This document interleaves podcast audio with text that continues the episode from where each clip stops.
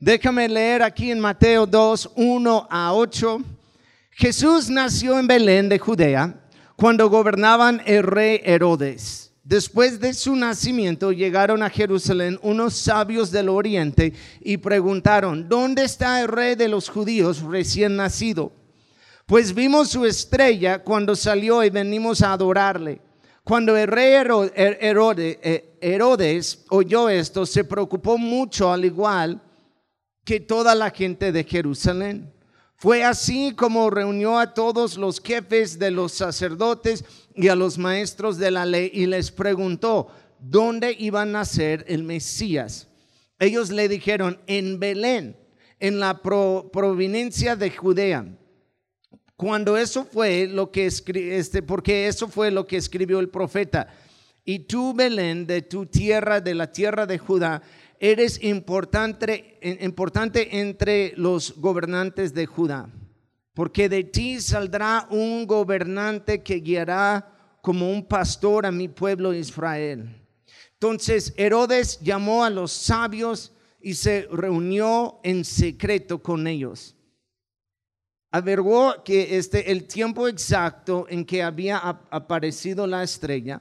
Luego los mandó a Belén y les dijo: vayan y chequen todo lo que pueden acerca de ese niño, y cuando lo sepan todo, avísame para que yo también puedo ir y adorarle. Vamos a orar. Gracias, Padre, por este tiempo que tenemos aquí en tu casa. Queremos ahorita abrir nuestros corazones y preparar nuestras mentes para recibir todo lo que tú tienes para cada uno de nosotros. Gracias, Padre, en tu nombre oramos, amén. Estamos en la serie, la Navidad no está cancelada, y, y yo sé que en este tiempo hay, hay, hay muchas cosas que se cancelan o este, cierran y después abren y cierran y abren. Y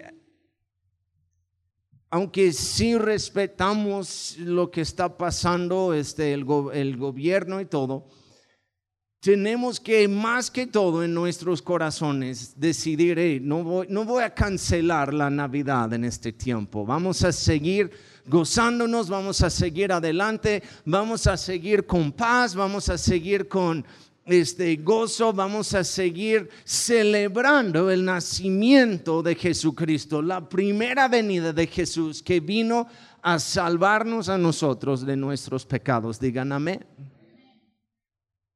Hay dos historias navideñas muy conocidas uh, de unos tipos que no querían la Navidad, que querían cancelar la Navidad. Algunos saben quiénes son. Uno es el Grinch. ¿Han escuchado del Grinch? Todos están pensando en algo bíblico. Este, este y, y Scrooge. ¿Han escuchado de estas dos? No están en la Biblia, no se preocupen. ¿Qué estaba predicando el pastor? Aguanta, por favor, esto.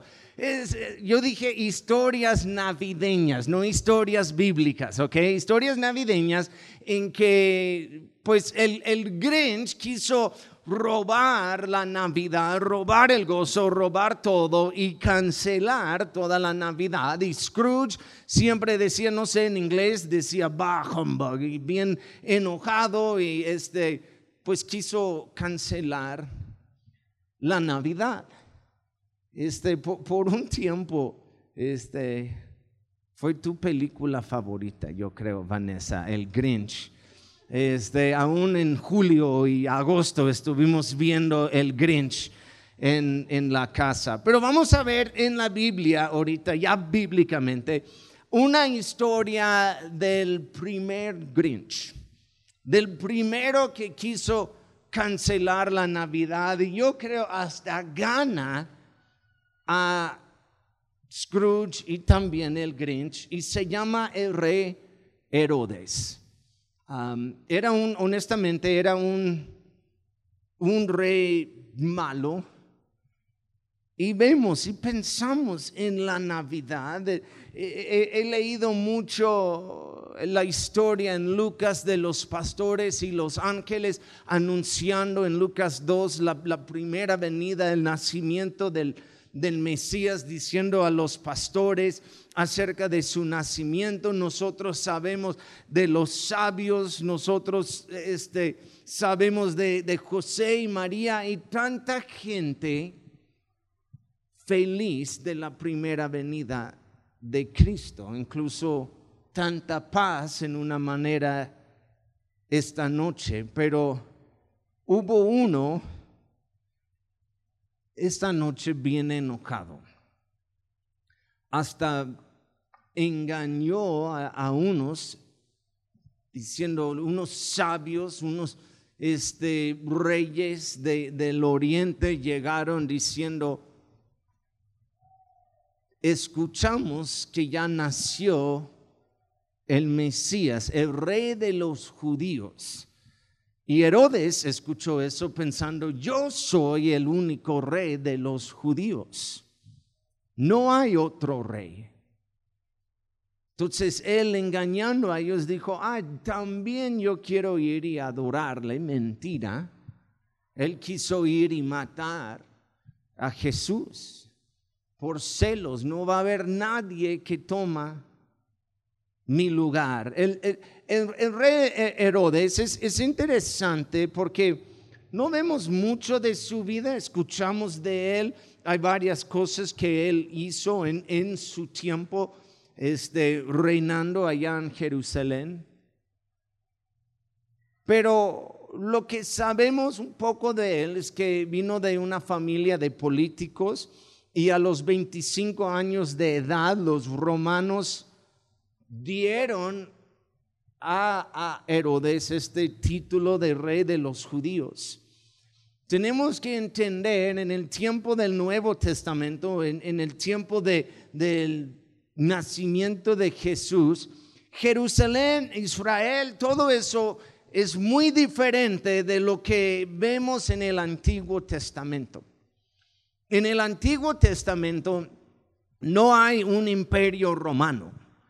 Uh, es, vemos que Jerusalén, Israel, es el lugar, es la ciudad fuerte, es la ciudad de David, es algo principal, este, con reyes reinando y, y vemos historias de del rey David y el rey Salomón y el templo y este, el ejército de Israel y Dios a su lado. Si saben de lo que hablo, Dios a su lado defendiendo y, y ayudando a su pueblo. Pero en el Nuevo Testamento, en, en, en los evangelios, ya no es esto. Ya cuatrocientos años sin una palabra de Dios, cuatrocientos años sin una palabra de un profeta anunciando algo, una palabra para el pueblo. Ya el pueblo, ya, ya está el imperio romano, ya están bajo la ley del imperio romano, ya Jerusalén, Israel, todo eso ya, ya es una provincia pequeña entre todo el imperio romano. Roma, ya la ciudad es el lugar importante. Ya hay otras ciudades más importantes. Para Roma fue como, ah, pues sí, ellos conquistaron a, a Jerusalén, pero para ellos no fue la gran cosa. Entonces, ah, pues mira, vamos a poner a un rey allá para que, porque estos judíos, para no tener problemas, vamos a poner a alguien encargado de ellos, porque sí está un poco lejos de Roma, y vamos a poner a alguien a cargo que, que, que es su rey, pero básicamente era títere para el imperio romano. Él tenía que, él no, él no tuvo tanto poder para hacer lo que él quiso. Entonces, obviamente, eh, los judíos le vieron como alguien malo, pero también, la verdad, era un verdadero locochón. Si lees algo acerca de su vida, lo que podemos llamar un villano. Y vamos a ver rapidito, yo, yo, yo quiero comparar dos reyes aquí: el rey Herodes y el rey Jesucristo, que nació este día. ¿Y quién vamos a seguir? La primera cosa acerca de Herodes fue su preocupación de poder. Según la historia, era un adicto al poder y, y, y sí tenía algo de poder en su, su pequeño reino. Era muy capaz y muy astuto, pero también era muy cruel, que es muy mala combinación. Él no confiaba en nadie y en los años que él reinaba, él mató a su cuñado, a su suegra, híjole, mató a su suegra, dos de sus hijos, aún su esposa o una de sus esposas, él tenía varias esposas, y todo por no poder confiar. No confió en su suegra, entonces le mató. No confió en su cuñado, él siempre tenía miedo que alguien quiso tomar su lugar. Entonces imagínense, él matando a estas personas por celos de su lugar, y ya escucha, el verdadero rey de los judíos nació. Imagínense lo que pasó en su corazón en este momento.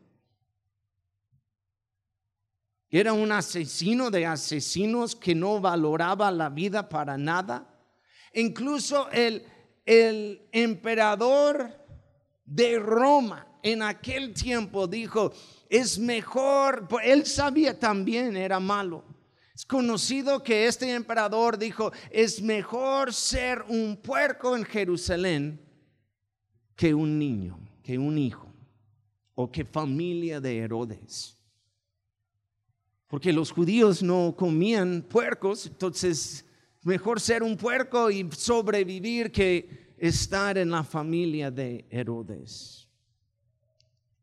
Número dos, su preocupación de posesiones, su preocupación de poder, ahora su preocupación de posesiones. Él está conocido que uno de los reyes con más posesiones materiales y sus riquezas de lo que él tenía en aquel tiempo. Hizo siete palacios y, y este, templos. El templo de Herodes es el templo que todavía está en Jerusalén. Si uno va a Israel, al templo, es el templo, una parte del muro y todo es el templo que hizo este rey Herodes. Siete palacios, siete teatros. Uno de los teatros tenía capacidad de más que diez mil personas. En aquel tiempo fue algo increíble. Hasta hizo un estadio para eventos deportivos. Él quiso tener todo igual de lo que él escuchó de Roma. En aquel tiempo Roma fue la ciudad, pues obviamente principal y, y más moderna. Entonces, por sus celos de cosas materiales, y yo quiero lo que ellos tienen y yo quiero ser igual que ellos, él empezó a juntar riquezas. Número tres, su preocupación de prestigio. Herodes hizo todo para impresionar a los demás. Él tenía, según los teólogos y según la historia, sí tenía mucha carisma para ganar a la gente, pero después traicionarlos. Ganar a la gente, pero después traicionar. Número cuatro, su paranoia. Un enemigo, este, esta paranoia vino este, porque uno mató a su papá, otro Herodes, mató a su papá con veneno. veneno. Y Herodes hizo más que diez escondites, se llama, para esconderse, viviendo siempre en temor, pensando que alguien iba a tomar su lugar o alguien le iba a matar. Él tenía este, una guarda, este, sus guardaespaldas, pero más que dos mil hombres, más que dos mil soldados caminaban con él donde él fue. Dos mil. Imagínense la, la de vivir eh, con tanto miedo. Tenía espías. Cualquier persona que él sospechaba, algo murió rápidamente. Reinaba por cuarenta años hasta que llega otro rey. Y cuando llega Jesucristo, cuando empezamos la historia en Mateo, la verdad es el final de la vida de Herodes. Ya está, ya es grande, ya estamos acercándonos ya a, a su final. Y de todos modos, por vivir tanto tiempo con tanta paranoia, tanto enojo, tanto sospecho, él escucha, hay otro rey llegando. Mateo dos, tres, cuando el rey Herodes oyó esto, se preocupó mucho, al igual que toda la gente de Jerusalén.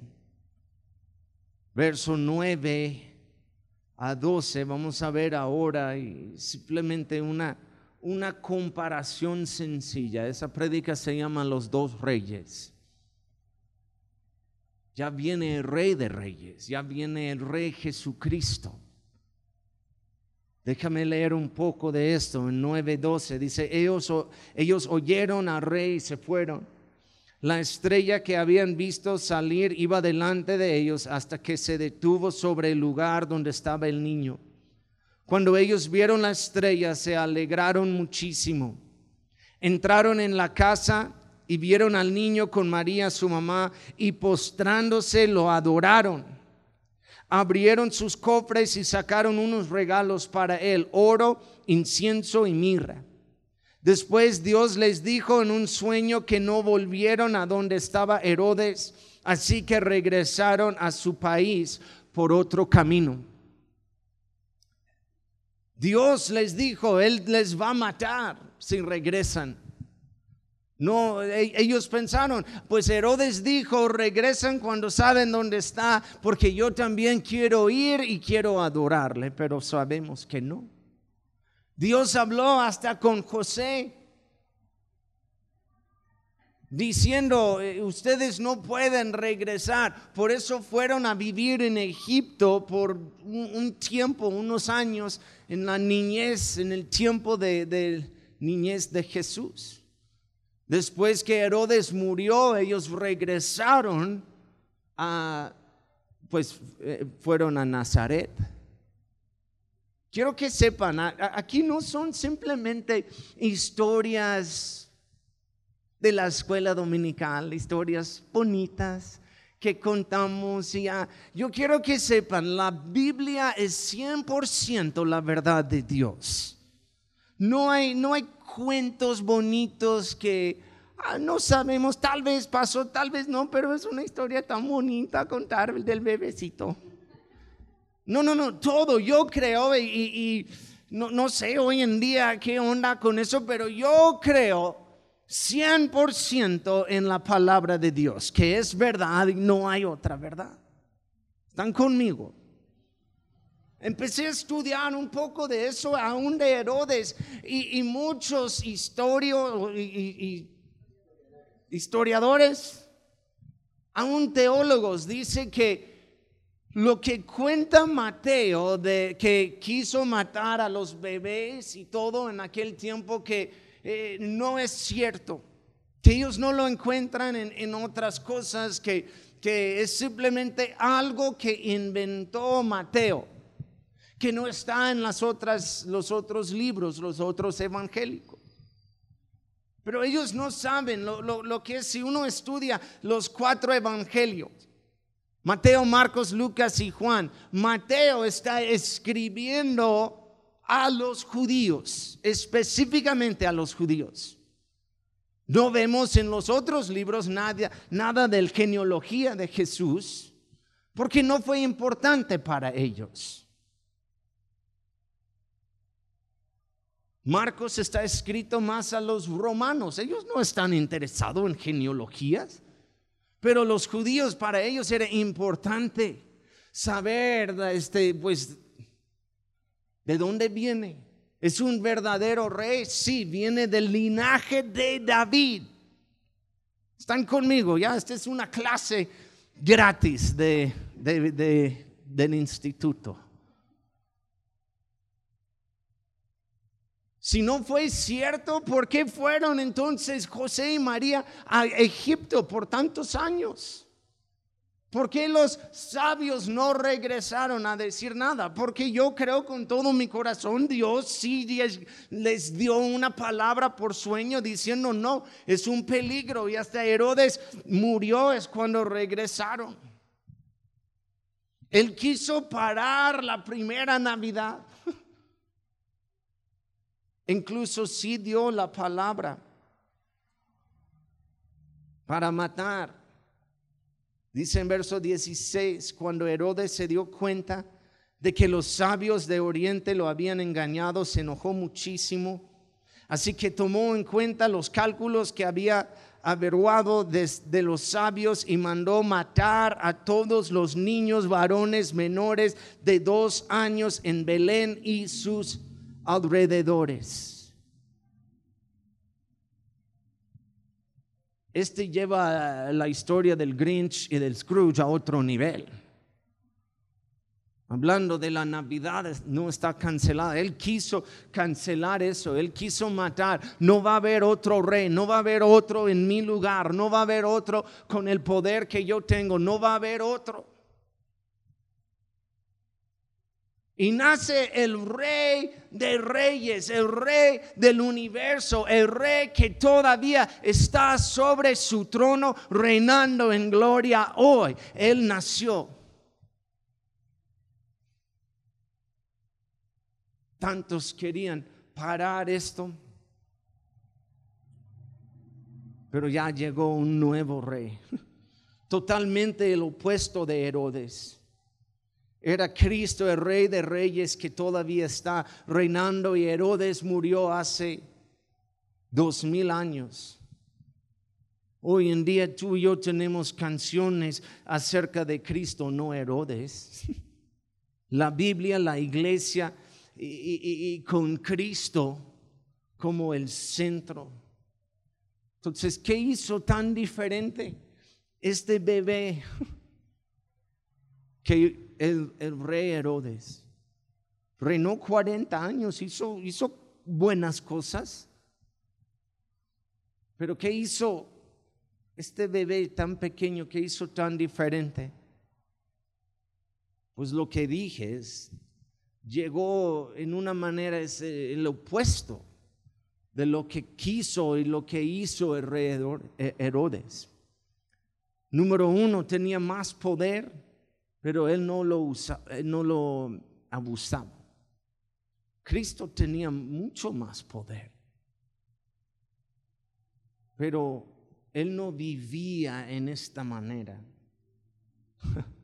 Incluso totalmente el opuesto, en que Cristo con su poder servía a la gente. Si quieres ser el primero, si quieres ser un líder, tienes que ser el siervo de todos. Un buen líder sirve. Mateo veinte, veintiocho dice, así como el Hijo del Hombre no vino para que le sirvieron, sino a servir a los demás y a dar su vida en rescate por muchos. Si hay uno en para, para seguir o, o, o poner como ejemplo en nuestras vidas, pues es Jesucristo, con tanto poder. Dejó todo en el cielo, bajó aquí a la tierra para servir y salvarnos a nosotros.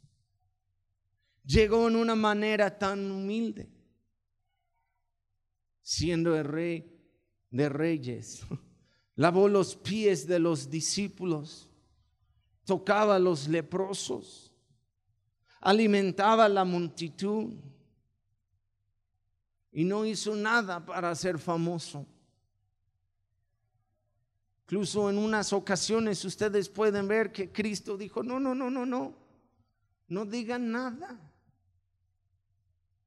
Y él retiró a un lugar para hablar con su padre. Y, y, y les digo eso, y estoy haciendo la comparación ahorita para, para que nosotros vemos nuestros corazones. los motivos de todo. El rey Herodes hizo todo para ser más famoso que el emperador. Cristo llega y se inclinó para lavar los pies de los discípulos, para ser el siervo de todos. Y en esta Navidad es lo que tú y yo tenemos que hacer: servir a los demás. La mayoría de nuestras etiquetas que estaban en el árbol se trataba de servir a alguien en una manera u otra. Y muchas gracias a todos por el trabajo, por todo lo que han hecho. Ya vemos los árboles decorados, bien bonitos.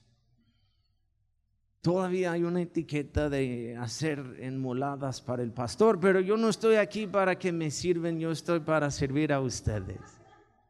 Yo hice un caldo de pollo para la noche que salió bien sabroso. Ustedes lo pueden probar. ¿Está bien?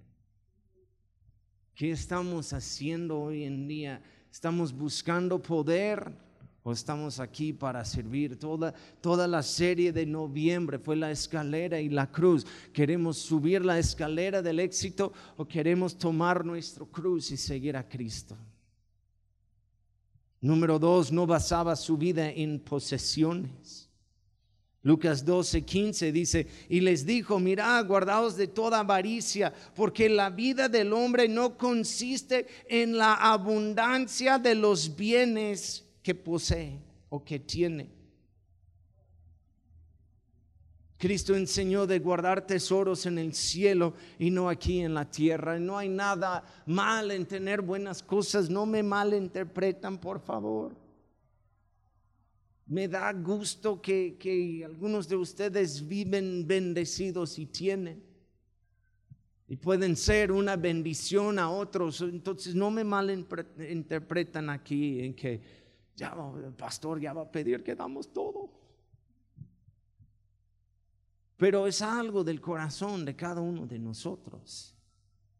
Unos viven para tener más y viven por cosas materiales y, y reciben su identidad en lo que tienen. Y Cristo llega y dice, mira, la vida no consiste en esto. No hay nada mal en tener, pero no tu identidad y todo de ti no están tus posesiones, sino tu vida en Cristo.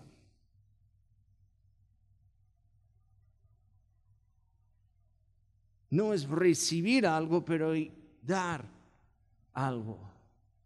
Cristo enseña, es más bendecido dar que recibir.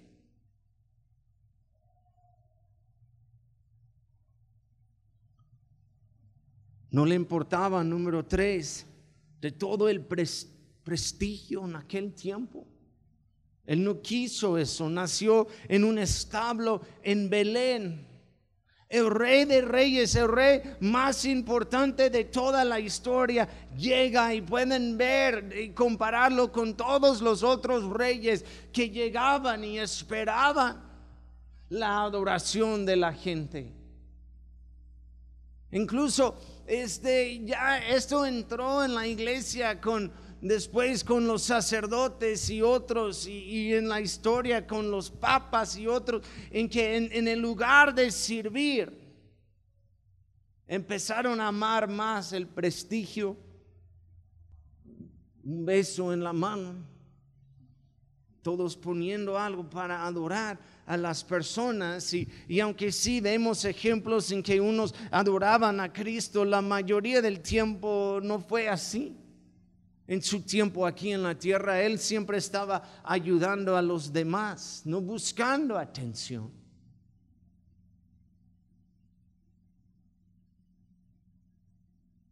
Otra vez, no hay nada mal en tener algo bueno, pero checar el corazón de nosotros. Un lugar insignificante, Belén, Belén. Belén es un pueblito. Belén, ¿qué es? Belén, que significa lugar de pan. Lugar de pan. Y llegó el pan de vida a este lugar. Un lugar insignificante. No tenía el gran palacio o grandes grandes riquezas aquí en la tierra. Y número cuatro, si pueden pasar los de la alabanza, no vivía en paranoia, sino en oración. Me encanta esto. Herodes vivía en paranoia todo el tiempo. Todos están tomando, quieren tomar mi lugar. Y por, por traicionar tanta gente, él pensaba, cierto, me van a, van a hacer algo a mí. Yo creo que es algo en que nosotros podemos ver acerca de que, que coseches lo que siembras. Unos vivían, viven hoy en día en paranoia, en, en, en qué están pensando los demás y todo. Y, y pues cómo estás tratando a los demás, cómo estás viviendo tú. ¿Vives en paz con todos y tendrás paz? Amén. Cristo no vivía en paranoia, sino en oración. No hay ningún momento, ustedes no me pueden enseñar un verso o un ejemplo en, cual, en que Cristo tiene paranoia o, o está preocupado. Incluso en, en, en, en una ocasión, en un barco durante una tormenta, estaba descansando, sus, sus discípulos preocupados, hasta dijeron, eh, ¿no te importa? Cristo se levanta de su siesta y dice, ya cálmate tormenta, y ya se acostó otra vez. Él no vivía en paranoia y, y, y muchos le querían matar. Una vida de oración. Él tenía gente atrás de él tratando de matarle desde su nacimiento, pero él tenía paz con el Padre y vivía en su propósito. Pueden ver tantos versos que dice, y Cristo se retiró a un lugar para orar, y Cristo se retiró de la multitud para hablar con su Padre, y Cristo se reti- retiró de un lugar para estar con su Padre. ¿Cuál rey vas a seguir tú? ¿Cuál rey hoy en día vas a seguir? ¿Cuál, cuál rey vas a basar tu vida? Yo, obviamente, el Rey de Reyes. Yo quiero aprender de Cristo, yo quiero aprender servir a los demás, yo quiero aprender tener una vida de oración y no preocuparme de cosas. Yo quiero seguir el Rey que todavía está reinando. Este bebé pequeño que nació, en que estamos celebrando hoy en día tú y yo, es el Rey de Reyes y Señor de Señores. No hay otro nombre en nombre de Jesucristo. Emmanuel, Dios con nosotros. Pónganse de pie, por favor.